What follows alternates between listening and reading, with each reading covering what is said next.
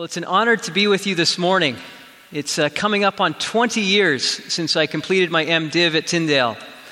And my time at Tyndale, as I reflect back on it, was transformational in many respects. It gave me a theological foundation, it helped to form me as a Christ follower and as a leader. Uh, in a couple minutes uh, after this uh, service, I'm going to head down the street to have lunch with a dear friend that I met at the ping pong table between classes 20 plus years ago. And he's been one of my best friends ever since. I've, during my time at Tyndale, uh, had a mentor in uh, John Wilkinson who not only mentored me but encouraged me and continues to do that uh, up until this day.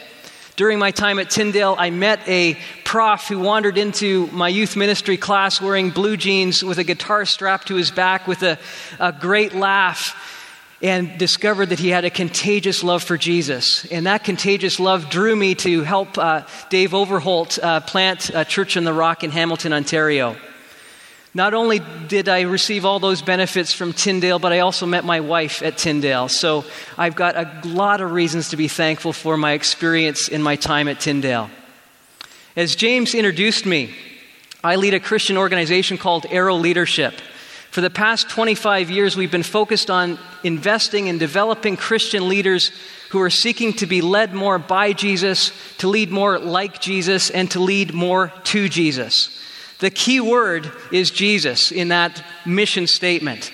Because Jesus, in the midst of all the leadership materials and resources that are out there, I believe that Jesus stands head and shoulders above and apart from everything and everyone else. He's unlike any other. Jesus chose sacrifice, sacrifice that ultimately cost his life rather than entitlement. Jesus rejected celebrity and instead chose servanthood. Jesus rejected independence and instead chose submission. Jesus rejected worldly power and instead chose to seek his Father's will and glory, not his own personal gain. And this same Jesus turns to you and me and says, Daily pick up your cross and follow after me, denying yourself. Led more by Jesus, leading more like Jesus, leading more to Jesus is living that out. Being led more by Jesus means taking up that cross, denying ourselves, and recognizing that first and foremost, we're not pastors or leaders, we are followers. And being led more by Jesus means developing an intimate relationship with Jesus, hearing his voice, listening for his voice, and following his call with obedience and with faith.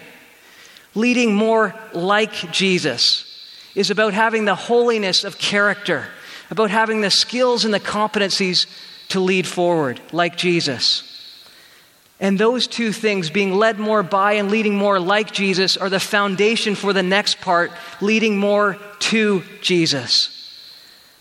Serving and leading is not an end in itself, it's a means to an end.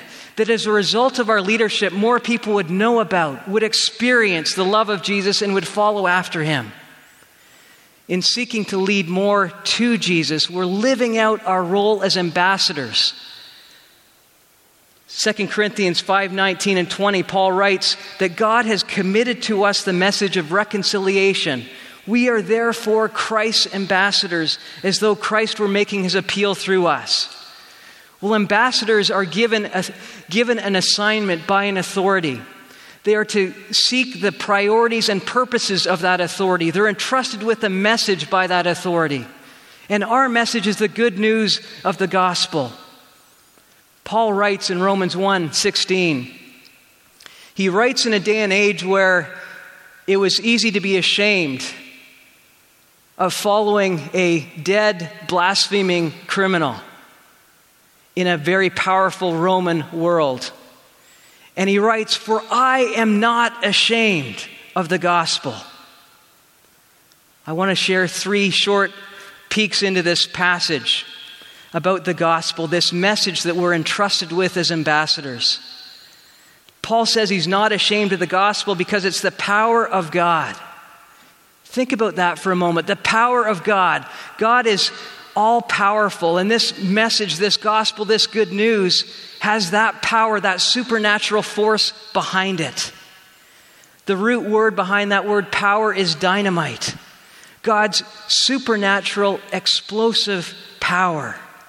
A reminder that it's not about us drawing people to Him, but it's about God and His heart for people drawing people to Him, so that all people might be saved and come to a knowledge of the truth. This gospel that has the power of God brings salvation. And when you unpack that word salvation, it means saves or rescues. It rescues from and it rescues for. It saves from and it saves for. And I want to list for you what the life, death, and resurrection of Jesus has accomplished.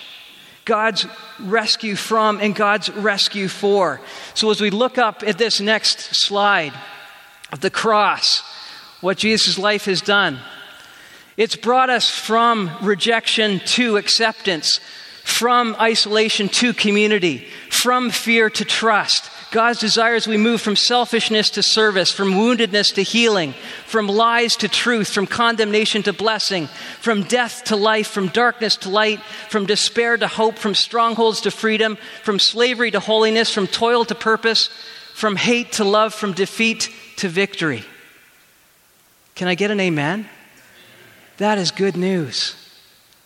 That is news that is unbelievable news. And I know that you know this news. But my question for you this morning is are you still captured by it and captivated by it? You might know it, but are you captured by it and captivated by it?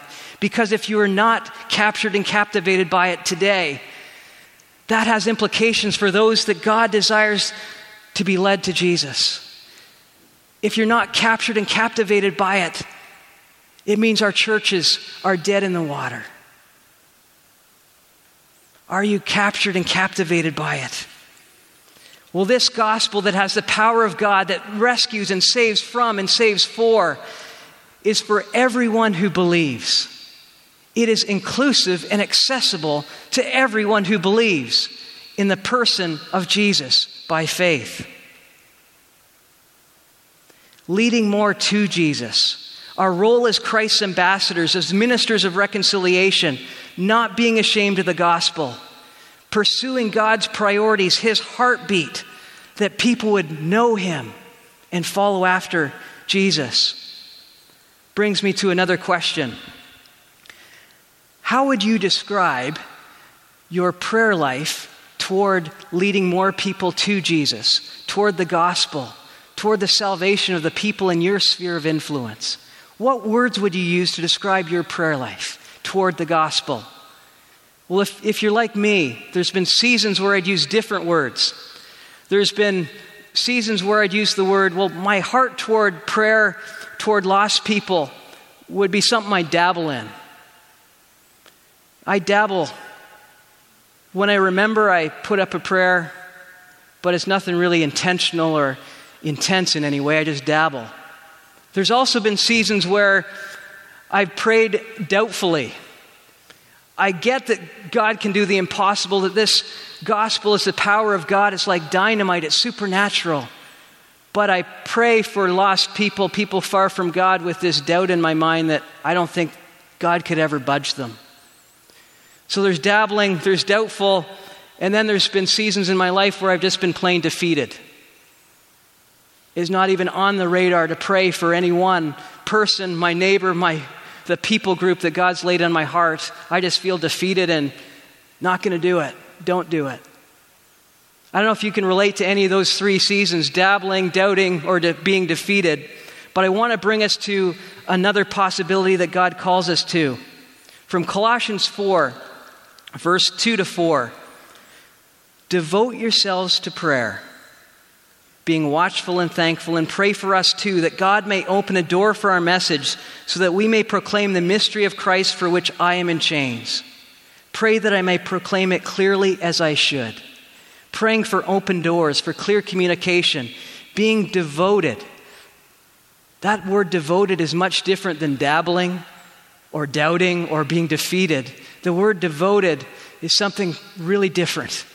I remember my first sense of people who are devoted to pray for people who are not yet followers of Jesus. It was during my independent study, my last course at Tyndale. I approached Dr. Wilkinson with a big idea. Could I take my independent study on the road and go and be an intern for a traveling speaker in the States named Josh McDowell? And thankfully, Dr. Wilkinson gave me the green light, and I went for the next six months on this independent study to travel around the United States with Josh McDowell. One of our assignments was to be in Florida for several weeks with an evangelistic campaign. The way it went was this the newsboys would do a, a set of music.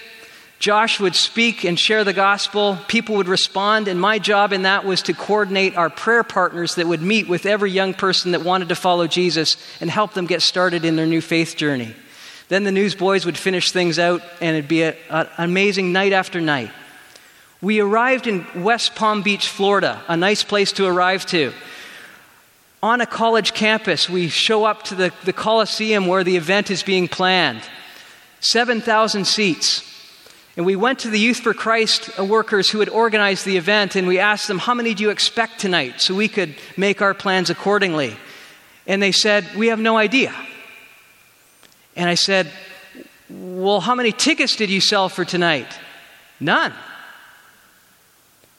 And I was, What do you, how, how does this work? You didn't sell any tickets. You don't know how many people are coming. Maybe nobody might even come, was my thinking.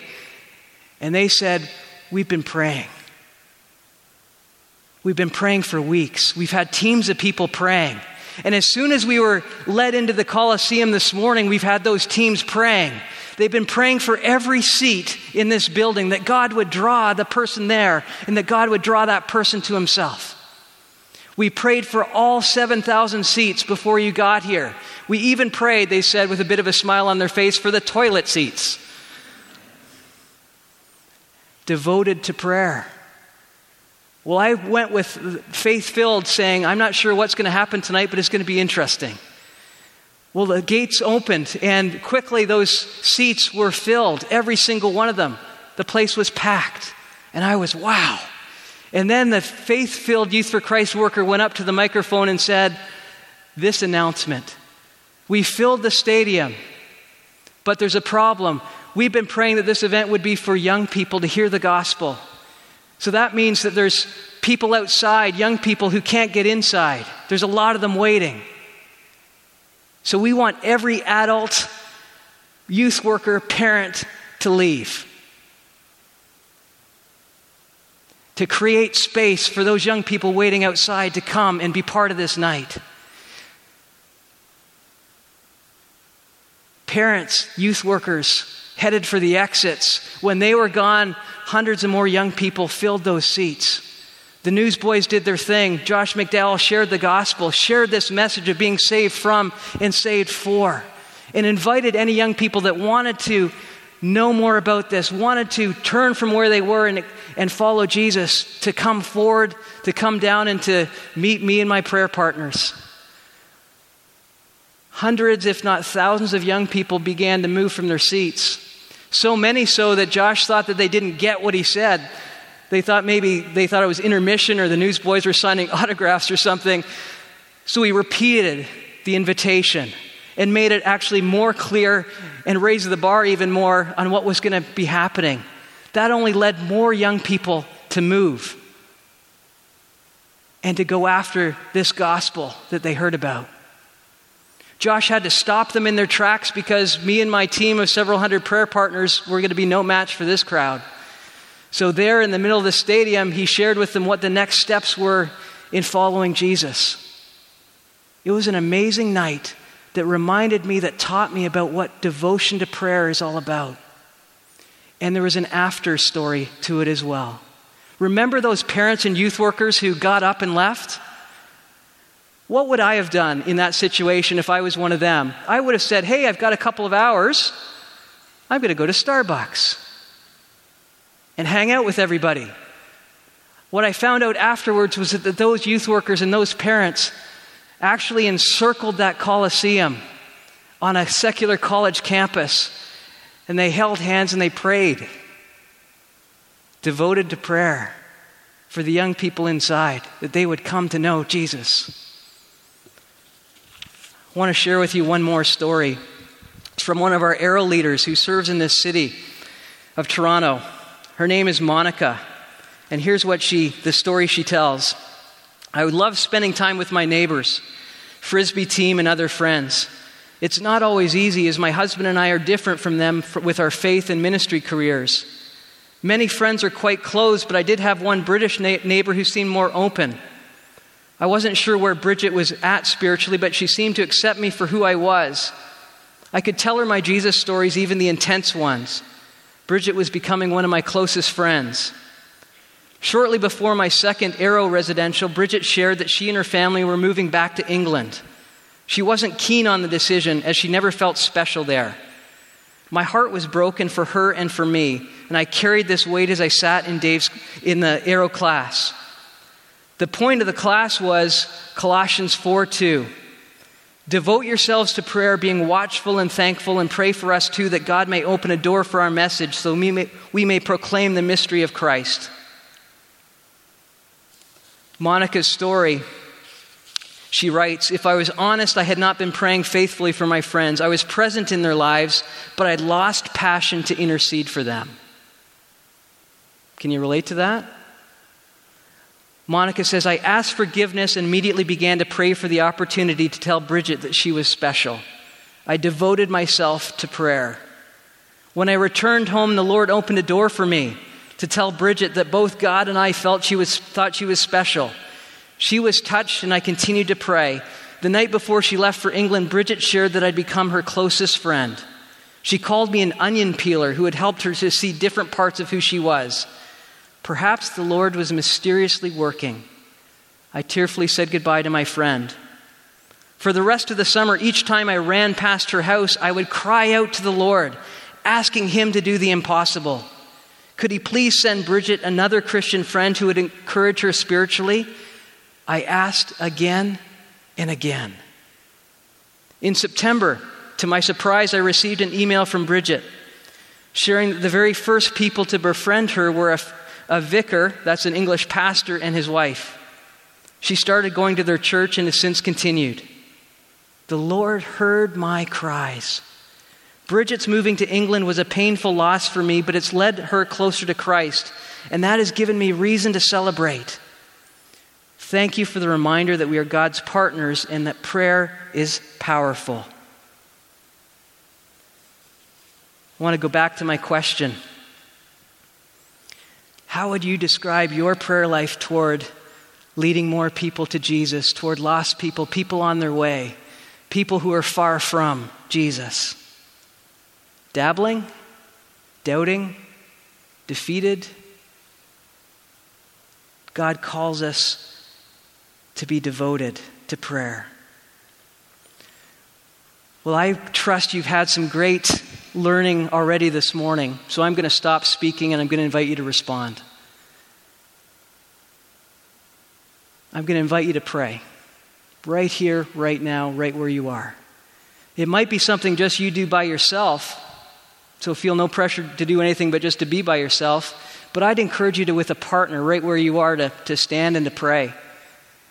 Maybe it starts with Monica's prayer asking forgiveness and then asking God to do the impossible.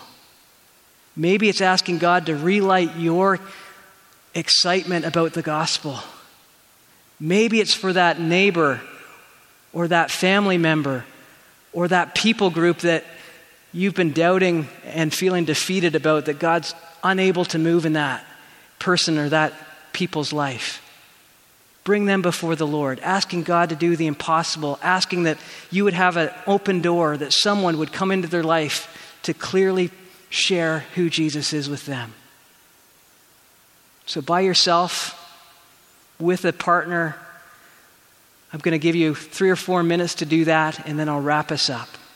So, I invite you to, to join in prayer, being devoted to prayer. So, stand if you wish.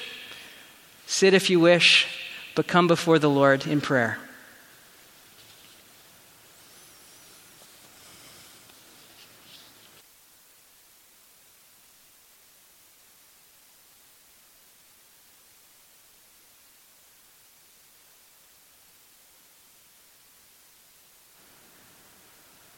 We thank you that you entrust us to be your ambassadors.